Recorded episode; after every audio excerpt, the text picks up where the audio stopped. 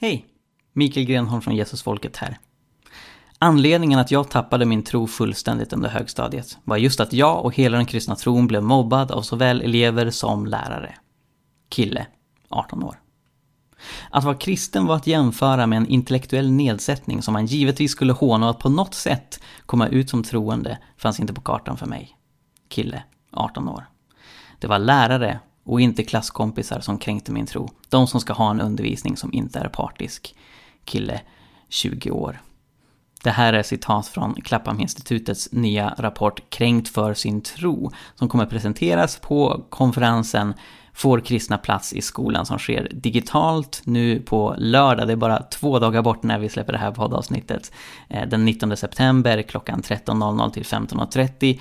Du kan anmäla dig till den här konferensen på kristeniskolan.se och det är något som jag varmt rekommenderar som medarrangör till detta och som har planerat det här i flera månader så tror jag kommer bli ett fantastiskt bra event där vi går in på problemet, vi beskriver hur utbrett det är med kränkningar och hån mot kristna elever, men vi pekar också på positiva exempel på hur man kan förbättra situationen. Nu jag inser förstås att många av er som lyssnar på det här kommer göra det efter den 19 september, så jag har goda nyheter för er. Ni kommer kunna lyssna på den här onlinekonferensen i efterhand.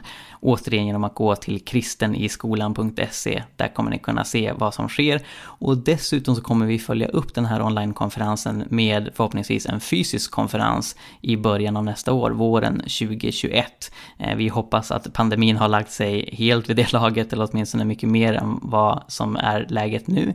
Eh, vilket förhoppningsvis gör det möjligt för oss att arrangera en konferens och håll utkik efter det också. En av medarrangörerna för den här konferensen är Ny Generation som engagerar och organiserar kristna skolgrupper runt om i Sverige. Och det ni ska få höra på i det här poddavsnittet är ett samtal som jag hade med Emma Bergqvist som leder Ny Generation. Väldigt spännande samtal.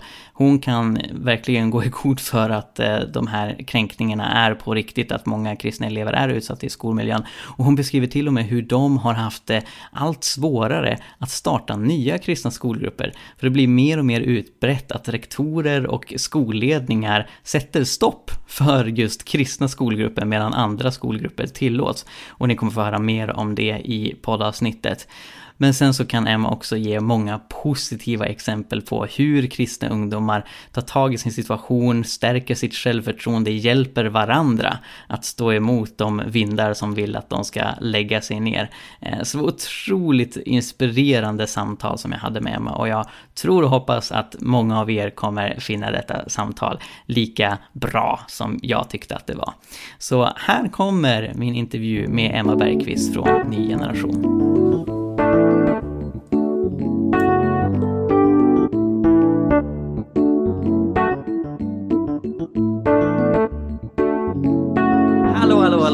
Och varmt välkomna till Jesusfolket.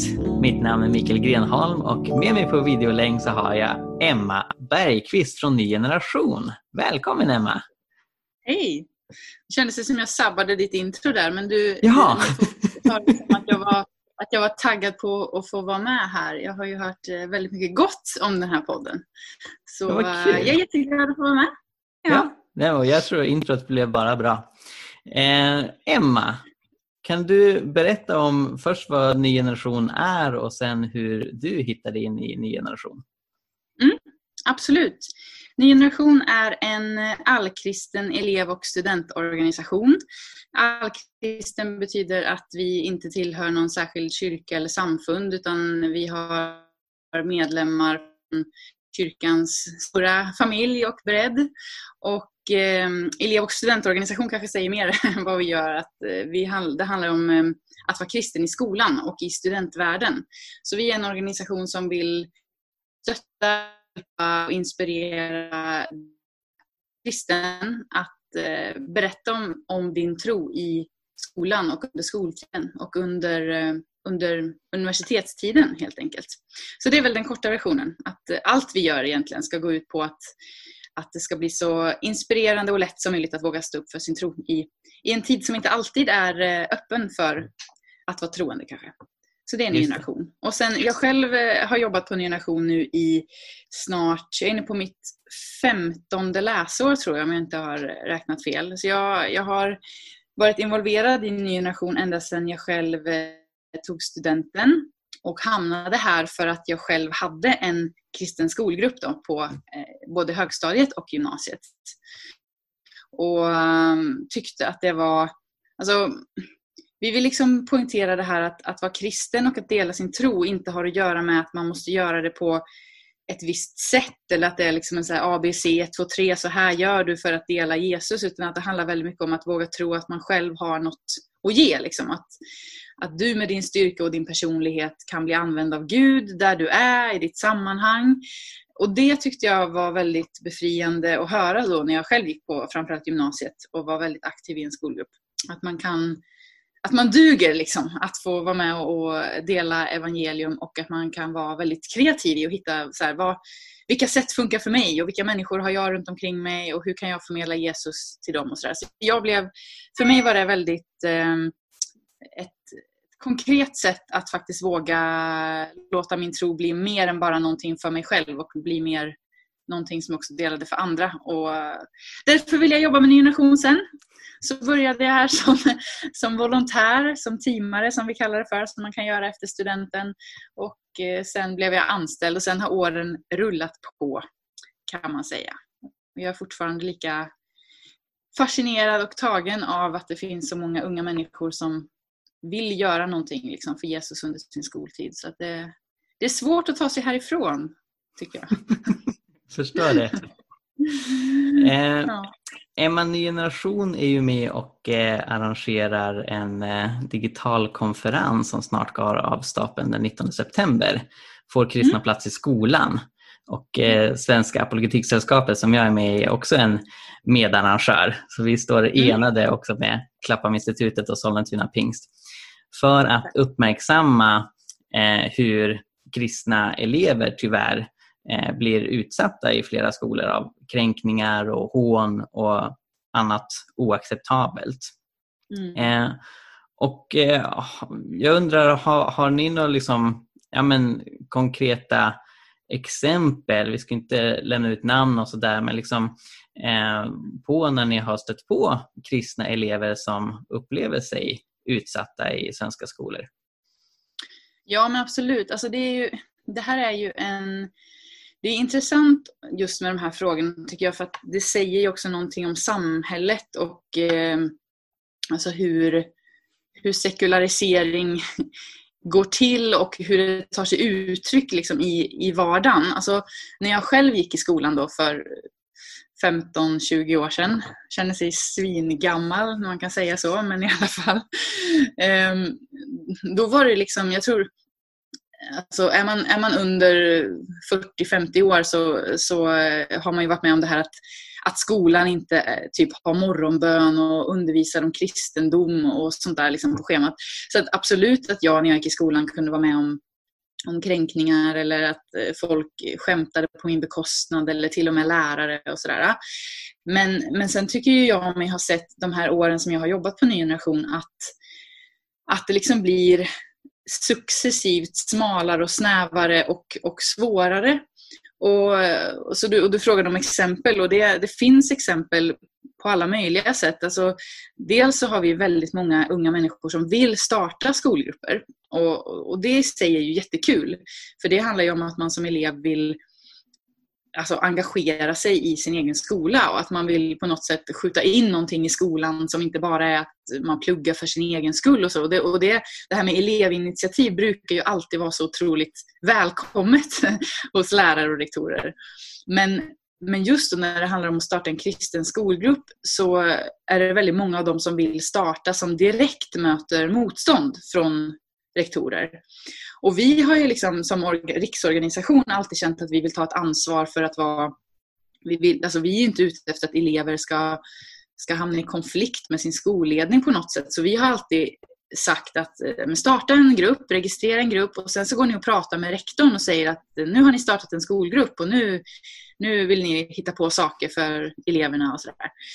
Um, för vi har tyckt att det har känts som det bästa att göra. Men då, då är det väldigt många då som hör av sig tillbaka och säger att ah, men rektorn, rektorn säger att vi inte får finnas eller rektorn blev inte glad eller rektorn tycker, att, tycker inte att vi ska göra det här och det här. Och det, det blir ju, tycker jag då, det är någonstans där det blir skevt. Nu pratar jag om det här i ett väldigt på ett väldigt generellt plan. Att, att det liksom, så, så brukar tongången ofta gå.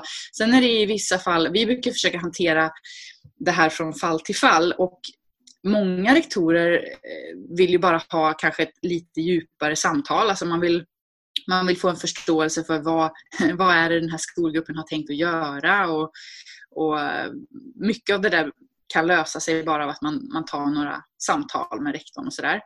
Ehm, sen är det i vissa fall som det blir mer av en, eh, ja, men en konflikt eller någonting som behöver lösas. Där, där eleverna verkligen kan, kan sitta och prata med sin rektor och ha utdrag ur FNs barnkonvention och eh, liksom, EUs stadga för de mänskliga rättigheterna och att man, att man försöker visa att vi har på, på kött på benen här men, men där det ändå bara är totalt stängt. Och det, de situationerna blir ju väldigt eh, men de blir, det, det, är svårt att säga då till en 13 eller 14-åring som vill göra någonting för Jesus på sin skola att, att liksom, ja, men fortsätta att slåss med rektorn. Alltså det var inte det de såg framför sig liksom, när de startade sin grupp. Och det känns väldigt konstigt att, att vuxna personer som annars brukar uppmuntra elever till, till engagemang bara stänger dörren så otroligt i ansiktet på dem. Um, så det, det finns liksom det finns exempel både i stort och smått och sen har vi en del extrem, en extremexempel som jag kan nämna bara för att, eh, så att man ska veta att det faktiskt finns. Det, var, det här var några år sedan en skola som på eh, skolavslutningen för studenterna så skulle lärarna göra ett roligt spex. Så de hade övat in lite sketcher där bland annat då en sketch gick ut på att de drev med eh, frikyrkan. Så att eh, lärarna hade klätt ut sig till pastorer och så låtsades de gå runt och be för folk som reste sig ur rullstolar och eh, eh de gjorde lite narr av det här och karismatiska uttrycken att eh, tala i tungor och lyfta händer och sådär. Och det är såklart att det inte var jättekul då för de kristna studenter som satt och kände sig otroligt utpekade av att deras lärare tog deras religion och deras tro och också deras kyrkokultur och, och gjorde narr av den på det sättet. Och där klev vi faktiskt in och hade samtal med den skolledningen och eh, de gick ut och bad om ursäkt sen. Så det var ju bra. Men, men, men också att det är såklart att det aldrig hade hänt med, eh, med någon annan, om man nu får kalla kristna då för minoritetsgrupp i skolan. Alltså man hade aldrig drivit med någon som hade kanske en funktionsvariation eller någon annan sexuell läggning eller som kom från något annat land eller kanske hade någon annan religion såklart. Men att driva med någon som var kristen, det var tydligen helt okej. Okay. Mm. Och det, det tycker jag är väldigt skrämmande och väldigt beklagligt att det faktiskt kan hända liksom, i tiden här. Ja, men precis. Eh, det kom en undersökning för inte allt för länge sedan om ungas tro i Sverige som konstaterar att eh, det är en minoritet, eh, en av fem av ungdomar i Sverige som tror på Gud. Eh, så kristna, troende kristna, alltså inte bara de som ser sig kristen kulturellt utan de som faktiskt tror på Jesus, är en minoritet i Sverige och många är omedvetna om det. Jag tror att en hel del tänker sig att kristendomen är majoriteten. Vi har ett kors på flaggan och så vidare. Eh, men där har det hänt en förändring. Va? Att när, när det gäller de som faktiskt bekänner sig som kristna så är vi en minoritet. Och det tror jag orsakar ja, men komplexiteter i just utsattheten som kristna möter. Därför att många av dem som eh, hånar och uttrycker sig nedsättande och så vidare tänker att de sparkar uppåt. Och det mm. upplevs vara mer okej. Okay. Sen tycker jag inte att sånt beteende är okej okay, även när det sker mot en majoritet. Men, mm. men det finns en sån utbredd liksom, eh, uppfattning att mm. eh, det, det, skulle vara mer okej okay att håna kristna än att håna muslimer eller judar och så vidare. För kristna är ju majoriteten, kristna är de med makt. Eh, och det bygger lite på en förlegad världsbild på 1800-talet kanske det var så, men, men idag så är det inte så.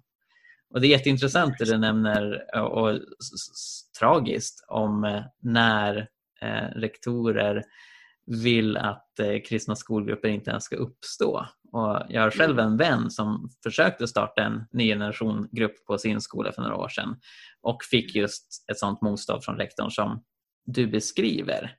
Och mm. jag har så svårt att förstå varför. För mm, att eh, jag förstår att rektorn inte vill att liksom hela skolan ska klassas som kristen. Mm. Eh, om det är liksom en, en kommunal skola eller ens en privat som inte är konfessionell. Men det är ju inte det som kristna skolgrupper går ut på utan det är ju Nej. de kristna som faktiskt finns på skolan vill kunna ha en, en, eh, eh en gruppering för sig. Mm. Och som du säger, engagemang i allmänhet uppmuntras vanligtvis. Alltså, man pratar om elevdemokrati. Eh, på mm. min gymnasieskola, för förutom en kristen skolgrupp så var jag engagerad i Svenska FN-förbundets grupp och det fanns ju liksom, ja, men grupper för idrott och grupper för Harry Potter och så vidare. Mm. Och, och Jag förstår inte riktigt varför en rektor skulle kunna säga då liksom, ja, men en grupp för badminton går bra men en grupp för kristna går inte bra. Vet du varför de gör den gränsdragningen? Det är, eller vad vi har förstått så är det också väldigt mycket som är, går tillbaka till att många rektorer själva är ängsliga för vad de sen måste stå till svars för. Alltså arga föräldrar som ringer och säger att eh, liksom, mitt barn har fått en bulle där det står Jesus älskar dig på eller en bibel Katastrof. eller sådär. Ja, precis. Katastrof. Nej, men, eh, och att liksom rektorn, ja, men att det finns en stor ängslighet kring hur ska man tolka skollagen? Hur ska man hantera det här? Och um, det finns ju också, jag tror att, att, eller som jag har i alla fall försökt reflektera och sätta ord på för mig själv när jag har suttit och tänkt på det här är ju att jag tror att många tänker att om vi kan få bort religion från skolan så kommer vi ha en neutral skola. Alltså då är skolan neutral och till för alla och sådär. Men där jag skulle vilja säga att det är precis tvärtom. Att vill man, vill man påstå att skolan ska vara neutral och objektiv så måste det finnas utrymme för alla. Alltså, det måste finnas utrymme för att det ska få finnas kristna som uttrycker sin tro. Och sen kan varje elev välja om man vill vara med i den gruppen eller inte. Alltså självklart ska det inte finnas något, något tvång att du måste vara med i den kristna skolgruppen på samma sätt som du nämner att det inte kan finnas något tvång att vara och lära sig massa trollformler. Nej, men att, liksom, att det, det, kan inte finnas sådana krav, men att det måste kunna få erbjudas utan att det är ett problem. Um, men att, att många rektorer tänker just tvärtom. Att är det, det är det ateistiska och humanistiska som är det neutrala och objektiva. Och där vill jag ju påstå att jag inte håller med. Och kanske till och med om jag får sticka ut hakan lite säga att jag tycker det är skadligt. Därför att skolan ska ju också vara inte bara förberedande för vidare studier och arbeten utan på något sätt också förberedande för livet. Och, och det blir så konstigt att tänka att man, man ska dämpa alla livsåskådningar och religioner i skolan och sen tro att när eleverna kommer ut när de är 18-19 år, ja då ska de kunna möta människor med olika tro och, och tolerera varandra och liksom ha att göra med varandra. Eh, jag tror det är en, en orimlig förväntan. Jag tror att det, det är mer det som kan skapa konflikter och oroligheter. Det, det är det vi också vill lägga mycket fokus på det här att är du ung och är kristen så är du också den bästa personen att liksom äga din egen historia och sätta ord på din egen tro. Ehm, det, därför att du är liksom inte någon, någon utifrån person som ska komma och pracka på din tro utan du, du är en kompis, ni går i skolan tillsammans, ni kämpar med läxorna ihop, ni går igenom allt vad det är att vara tonåring tillsammans. Alltså man lever mer tillsammans och och där ska det också få finnas utrymme då för att så här, en kristen person kan få visa att jag lever med Jesus och det funkar så här.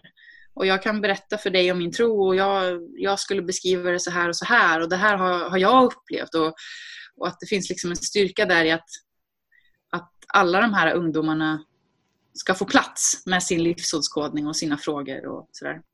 Det, det är jätteintressant det du säger Emma om just när ateismen uppfattas som det neutrala och mm. utgångsläget och det, det objektivt sanna. Eh, och det är den främsta anledningen till att vi i Svenska Politiksällskapet engagerar oss i den här frågan. För vi. Mm. har ju väldigt mycket dialog med ateister och eh, eh, just hur, hur kristendomen och eh, en ateistisk syn på eh, världen jämför sig med varandra. Och Det finns vissa som argumenterar för att ateismen är inte en världsbild i sig själv, det är bara ett negligerande av ett påstående att, att Gud finns.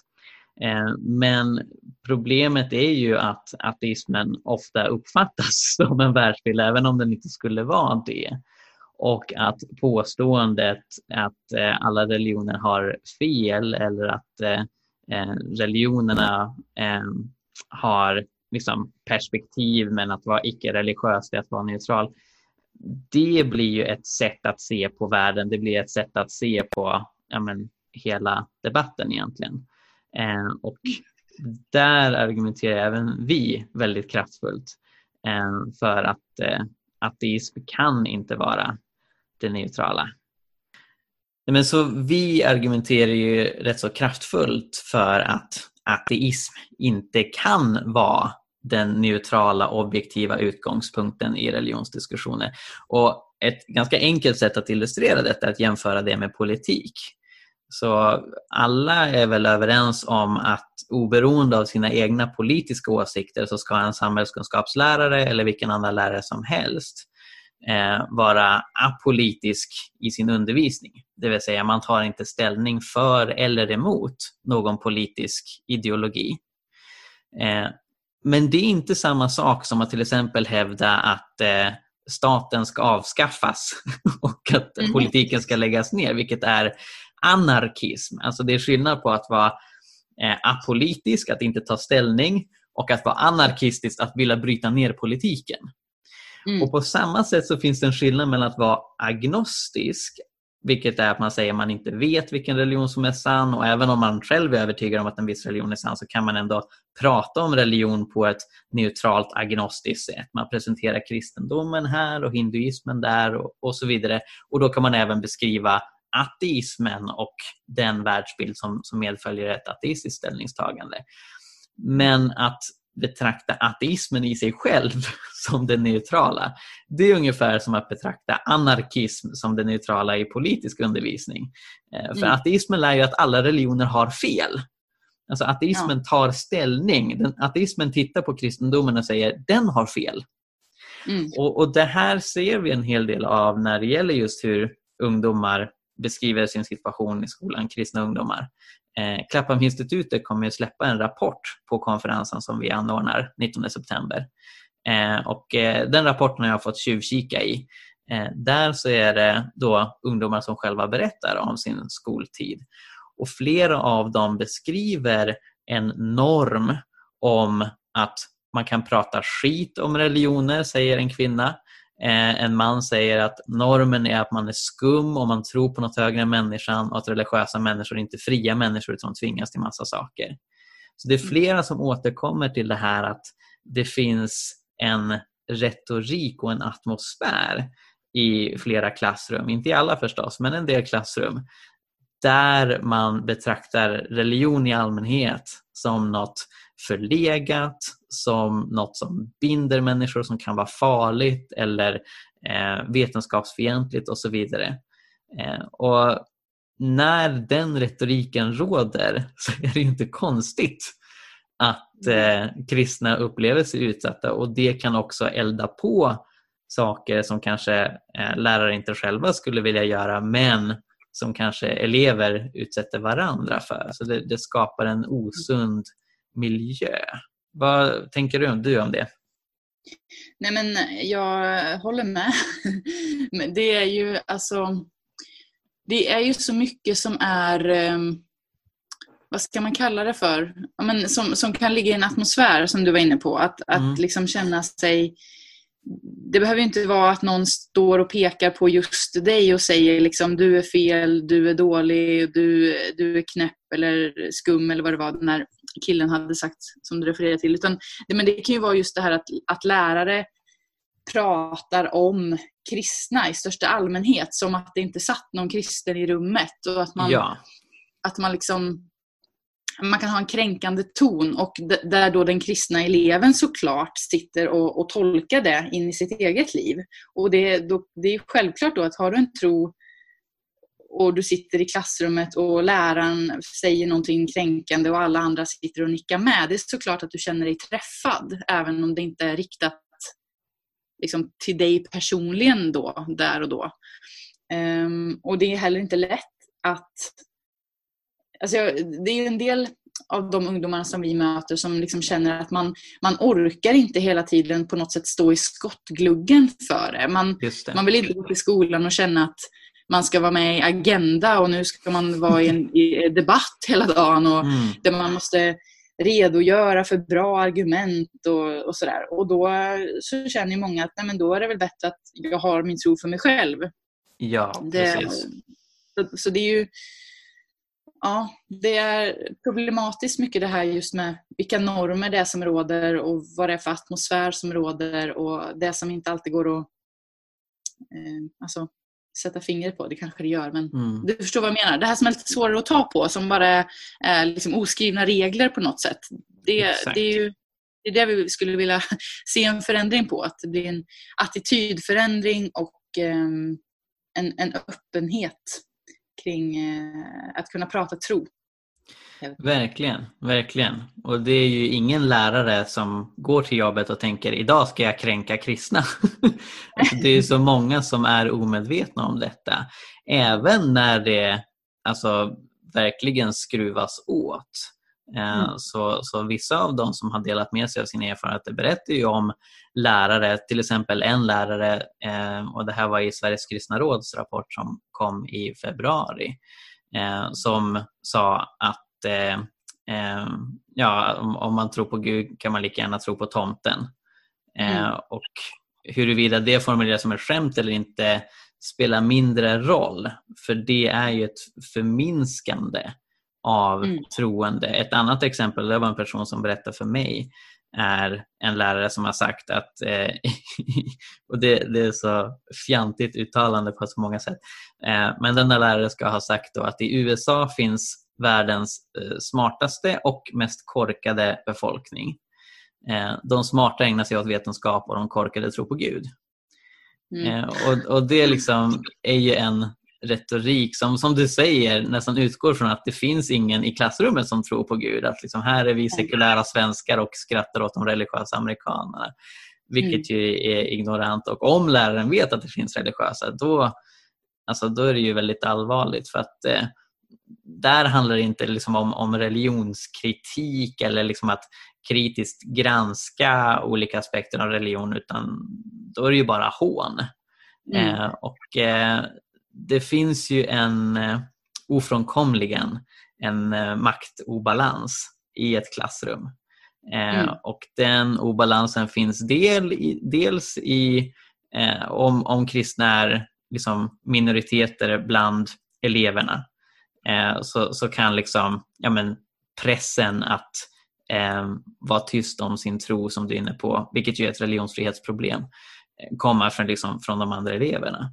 Men sen liksom, med sådana här kommentarer från lärare så, så finns det en maktobalans där också därför att läraren är vuxen. Läraren har som uppgift att lära ut kunskap Mm. till eleverna. Eh, och då, då, skapat, då skapas ett väldigt osunt förhållande som är svårt för, för kristna elever att hantera.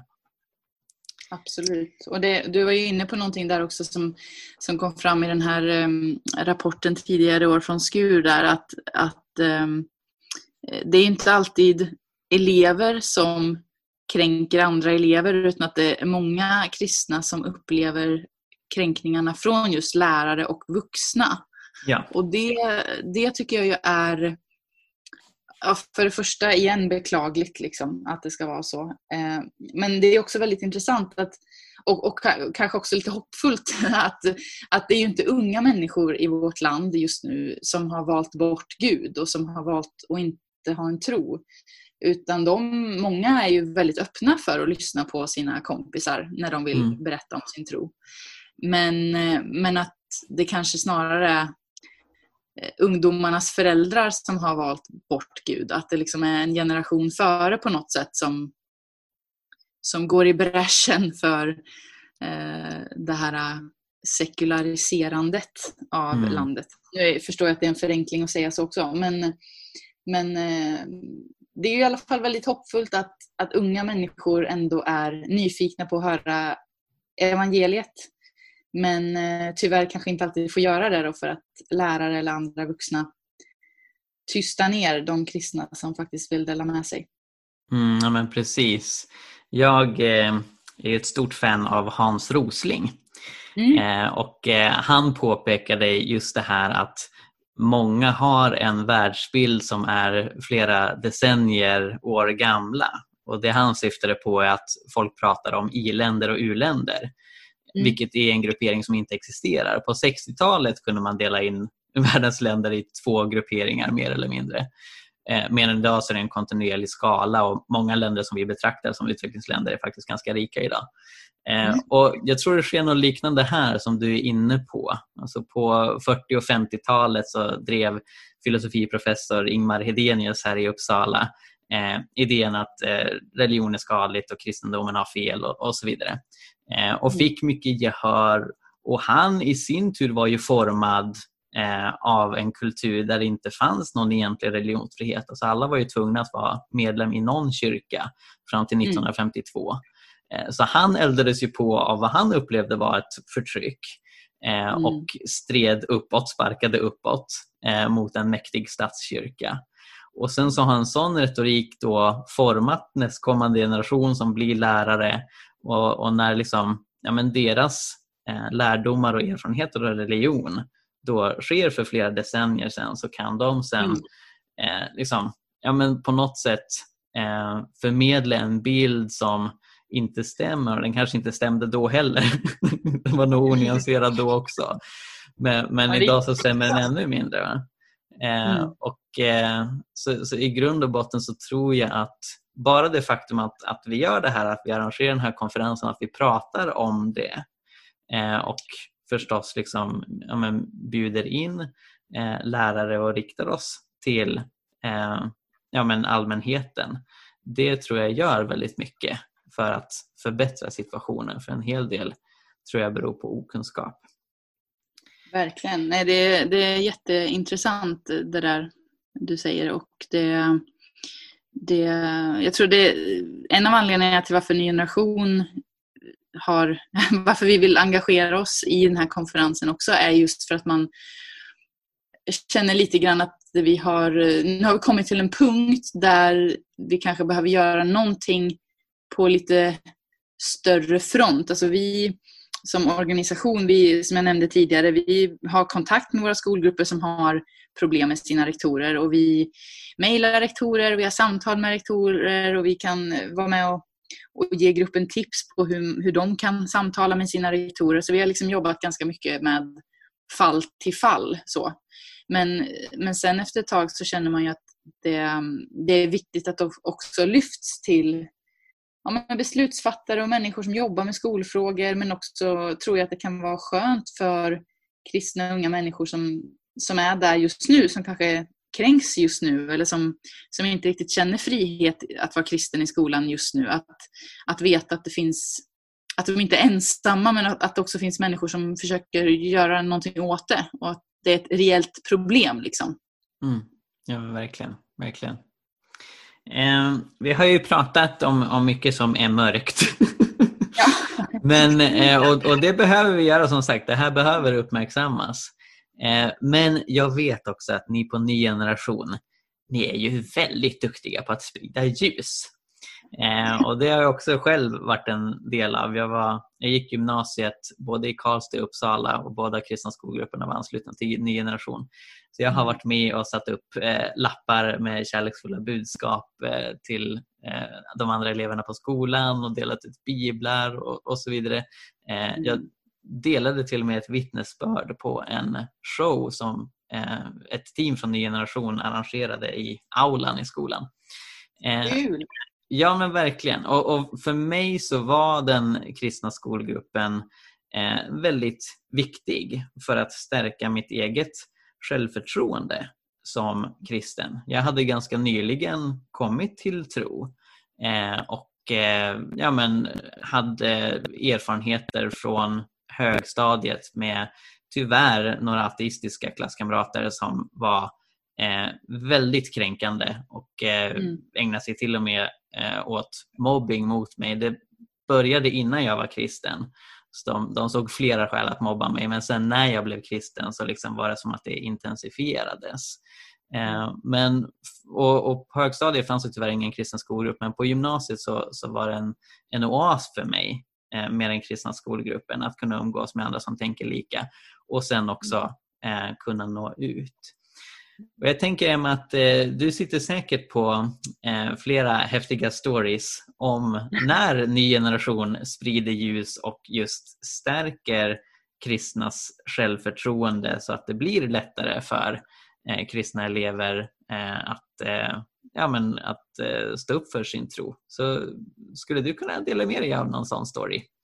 Absolut. Nej, men det är ju för det första jättekul att höra att du hittade hittade en oas i NG-gruppen och jag tror att det är det är ju ett av de starkaste vittnesbörden som jag ser nu när jag ändå har jobbat då på en generation i, i ganska många år ändå att, att um, många hör av sig i efterhand, alltså år efter studenten och sådär och berättar att, att det var kanske skolgruppen som, som fick en att uh, våga ta steg i sin tro och som kanske till och med gjorde att man behöll sin tro under gymnasietiden. Och Eh, hittade kanske riktning för nästa steg i livet och så. Så jag, jag, tror, som du redan varit inne på, att det här eh, det fina, det fina i kråksången är ju, är ju att tillsammans så kan man hitta väldigt mycket mod. Liksom. Och att eh, det här att komma samman på skolan gör att man om man känner sig svag i sig själv så kan andra vara starka och att det finns en otrolig styrka i att, att bära varandra och sådär. Så det, det är många som, som kan vittna om det. Men sen är det ju, för att, för att återkoppla till det du sa om att dela vad som händer så, så är det ju viktigt att komma ihåg att mitt i allt detta så är det också unga människor som kommer till tro ute på skolorna. Eh, vi hade senast här under förra läsåret en kille i i Sollentuna som eh, liksom beskrev sig som en helt vanlig kille. Det är så roligt när folk ska beskriva sig själva. Bara, Vem är du? Ja, men jag är bara en helt vanlig kille. Ja, jag är en helt vanlig kille. de, de flesta är ju det. Ja. Nej, men som, men som liksom inte vuxit upp i något kristet hem eller inte haft någon särskild koppling till kyrkan och sådär. Och han berättade om att han, um, han hade hamnat på en ny generationssamling. De hade bjudit in i något, uh, något rum på skolan där. Och eh, ja, men hade fått höra vad kristendomen handlade om och hade bara fått vara en del av gemenskapen med de här kristna kompisarna och eleverna på skolan. Och sen efter ett tag när tiden gick så hade han fått en egen bibel och han hade börjat läsa den och eh, efter ytterligare ett tag så följde han med till kyrkan. Det här är ju väldigt snabbspola nu då, men det, mm. det, det är ju så det blir. Um, och då sa han, och det, det, tyckte jag var så häftigt, så sa han så att när han kom till kyrkan då kände han igen atmosfären som han hade känt igen i, i det där rummet på skolan. Att det, han tyckte liksom att men det här, här är, finns det någonting som jag, som jag såg hos de där kristna kompisarna. Och eh, Sen hade han gått hem på kvällen, sjungit lite lovsång som han hade hittat på Spotify och bara liksom i sin ensamhet bestämt sig för att men jag, jag ska ge mitt liv till Jesus. Och så var det så kul för då sa han att han gick ut och så hittade han ett berg i Sollentuna. Jag vet inte vad, vad det finns för berg där i området men, men eh, han hade gått upp på det här berget i alla fall och bett sin första bön liksom, till Jesus och eh, lever som kristen idag. Liksom. Och, och det där är så det är så häftigt att det, det händer nu. Och, och det tycker jag är mm. viktigt att poängtera att, att människor kommer till tro är inte någonting som hände förr i tiden utan det händer idag. Och det behöver heller inte vara så komplicerat. Det är ju, om man lyssnar på hans story så, så är det ju egentligen ingenting dramatiskt som händer förutom att han, eller det enda han gör är att han träffar kristna människor som, som är härliga kompisar som ger honom en bibel och som bara innesluter honom i, i gemenskapen och, och det gör att han sen finner Gud. Um, så det, det är, uh, ja, det är viktigt, och, viktigt att poängtera än en gång att det här med att dela sin tro handlar så mycket om att bara göra Gud tillgänglig för människor.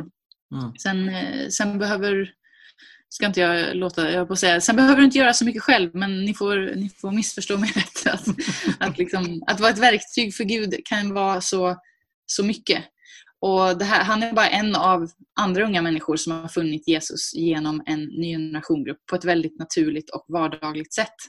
Så det är ju den här vardagsevangelisationen, vän till vän, mitt i skolan, mitt i de både tunga och ljusa dagarna. Där finns det en, en eh, så bra och öppen väg att dela sin tro.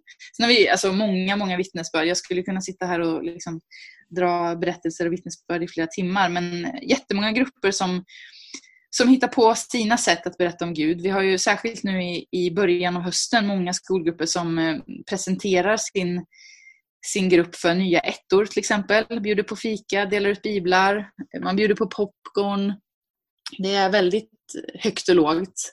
Ehm, vi har haft, under också, för två läsår sedan så hade vi fyra stycken stora skolor i Örebro som gick tillsammans och bestämde sig för att göra en en, en, ett stadsevent. Så det var liksom utanför skoltid. Men de, de kände att de ville evangelisera mer i sin stad. Så de eh, stod med ett tält och hade aktiviteter under hela dagen och delade ut biblar. Och eh, det var fyra stycken som kom till tro där i Örebro under den dagen som de fick be tillsammans med. Mm. Så att det, vi liksom kan ju ändå konstatera det att människor idag söker efter någonting och eh, vill höra om Jesus. Och, och jag vill, alltså, man vill ju uppmuntra alla, alla ni som lyssnar som går på ett universitet eller i en skola, gymnasium och sådär att, hänga kvar, liksom, att fortsätta att kämpa även de där gångerna när det känns tungt och motigt och man kanske ifrågasätter vad man håller på med och om man verkligen ska lägga ner tid på det. Och så där. Att det, det gör skillnad och det gör mer skillnad än man tror och eh, jag tror vi kanske inte kommer fatta liksom förrän den dagen vi står i himlen vilken oerhörd vilken, vilken nyckelspelare alla de här unga kristna är för vårt land. De mm. har sån eh, möjlighet att dela Jesus med sina kompisar just i en tid när många går och funderar över de här stora frågorna. Vem är jag? Vad gör jag här? Vad är meningen med allt? Finns det någonting större? Och så vidare. Så ehm, ja, en uppmuntran att, att hänga kvar trots allt. Mm. Ja men fantastiskt. Jag tänker på när då vissa lärare och eh, elever beskriver kristendomen som farlig, som gammaldags, något man inte längre tror på, något som är korkat och så vidare. Eh, så är ju det ni gör i Ny Generation en enda stor motbevisning av det. Och det tycker jag också hamnar hem vikten av kristna skolgrupper därför att eh, kristna som kanske känner sig ensamma inte känner till om det finns så många andra troende kristna på en skola. kan ju ganska lätt känna, tänker jag, att sådana ord och såna, sån retorik definierar ens tro, i vart fall i skolmiljön. Att man får höra liksom, ja nej men sådana där kristna, det fanns ju bara förr i tiden och det är ju farligt om man är indoktrinerad och så vidare.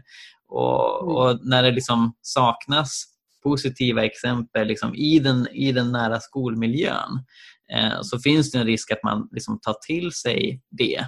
Eh, så mm. därför tänker jag också att det, det, är så viktigt och så bra med kristna skolgrupper som mm. ja, men kan hjälpa kristna i sin självförståelse. Och sen är ju församlingar också viktiga och att man liksom i familjen eh, har, praktiserar sin tro.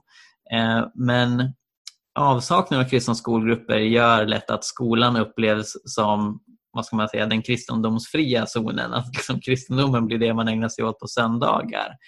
Eh, mm. och då finns det en större risk att ja, men sådana här myter och fördomar som då tyvärr sprids i flera skolor eh, definierar kristendomen snarare än liksom, den levda kristenrörelsen i sig självt. Ja, absolut. Och det, det är väl det, vi försöker ju så gott vi kan att jobba med den här tillhörighetskänslan just för att, att, eh, att kunna stärka unga kristnas självkänsla och identitet kring att vara kristen och att det ska vara någonting man är stolt över. Att liksom, även om man är ensam kristen i sin klass eller kanske till och med på sin skola så, så finns det liksom ett större nätverk som man kan haka in i och, och veta om att det finns otroligt många unga kristna där ute som, som, eh, som är, liksom, kämpar på och eh, som gör väldigt stor skillnad. Och där, där får man vara med liksom, oavsett vem man är och vilken skola som man går på. Och det, jag tycker också liksom att, att det här med eh, att, att, det ska vara, att kristendom skulle vara något förlegat och någonting förr i tiden. Jag har tänkt på det mycket själv nu det senaste. Hur alltså Jesus är så oerhört relevant och jag menar verkligen inte det i, något, i någon klyschig bemärkelse men om man bara tittar på liksom hur han var som person, att han på något sätt satte standarden för det här allas lika värde, hur, hur oerhört eh, det är liksom på tapeten hela tiden. Det finns så mycket kvar i världen att göra på den fronten. Jag tänker inte minst på hela liksom Black Lives Matter-rörelsen och, och det som har varit nu det mm. senaste. Liksom. Att, att Jesus ju är på något sätt det yttersta exemplet på vad det är. Så det, det förväntas av oss att, att stå upp för alla människors lika värde och att han, han har visat vad det är att på riktigt leva ett osjälviskt liv, vad det är att älska andra människor, att stå upp för de svaga. Liksom allt det där är ju, är ju eh, men han, han är det bästa exemplet och vi, får, vi ska vara stolta över att tillhöra någonting sånt. Det är jätterelevant och det är, jag tror det, det, det är liksom en, en fördom som, det får, som får vara slut på nu. Att, att kristendomen ska vara någonting för för förr i tiden människor. Det är någonting för nutidsmänniskor. Um, mm, ja. Verkligen, verkligen. Eh, Emma, hur ska man göra antingen om man är eh, elev eller student och vill engagera sig i ny generation eller om man är lite äldre och eh, vill stötta ny generation? Man kan eh, om man är, går på en skola eller ett universitet så kan man ju registrera en skolgrupp eller starta en skolgrupp. Och det gör man lättast på vår hemsida. Då fyller man i ett formulär och då får vi en notis om det och då tar vi kontakt. Och egentligen så är det inte krångligare än att man man, eh, när man har fyllt i det, då har man registrerat gruppen, det kostar ingenting. Och sen så är det då att man kan få hjälp från oss med vad gör man nu, så att säga. Hur kommer man igång med sin verksamhet och vad, vad kan vara bra första steg och så. Men just själva registreringen, det kan man göra på hemsidan. Och samma sak om man är lite äldre och vill vara med och stötta så kan man även, även via hemsidan eh, bland annat signa på något som vi kallar för Hejaklacken. Och det är ju vad det låter som att man eh, man bestämmer sig för att man vill vara med och stötta alla de här skolgrupperna som finns. Och det kan man göra, när man går med i Hejaklacken så är det att man får mail kontinuerligt med uppdateringar och vittnesbörd och också bönämnen och um, olika saker som man kan vara med och stötta på olika sätt. Så det är liksom helt upp till en själv då vad man, vad man väljer sen att stötta. Men eh, bland annat så kan det vara att vi skickar ut att nu har den här skolan lite utmaningar så var med och be för den. Eller det kan vara till exempel inför jul så brukar många skolgrupper dela ut biblar. Och då kan man vara med ekonomiskt och, och sponsra biblar som sen kommer delas ut på någon skola och så. Så att eh, det finns något för alla. Men nygeneration.se kan man gå om man vill eh, engagera sig. Och sen kan man alltid skriva till oss på Facebook, Instagram och Snapchat och sådär. Så har vi folk i andra änden som gärna tar kontakt. Underbart. Eh, och om man vill eh, vara med och titta på den här digitala konferensen som vi arrangerar 19 september eh, så är det väldigt enkelt att hitta på hemsidan kristeniskolan.se. Där finns info om konferensen och också ett väldigt snabbt och smidigt anmälningsformulär. Det är helt gratis att anmäla sig och eh, tar bara någon minut. Eh, och då så kommer man få en inbjudan att vara med på det Zoom-möte som eh, den här konferensen kommer arrangeras via. Eh, och vi tror verkligen att det kommer bli ett jättebra event med då som sagt eh, rapportsläpp från Klapphamninstitutet med också debatt mellan forskare och politiker. Ny generation, ni kommer peppa och inspirera därmed. Mm. och ja, det, det, kommer ske många bra saker både då för att eh, lyfta allvaret och eh, problemen men också förstås konkreta lösningar på hur vi kan förbättra kristna elevers situation. Emma, jättestort tack att du kunde vara med i Jesusfolket. Tack själv. Tack för de uppmuntrande orden och eh, vi ser jättemycket fram emot den här konferensen. Jag tror det kommer bli en viktig dag och eh, lärorikt också på massa olika sätt. Jajamän. Tack så mycket. Tack.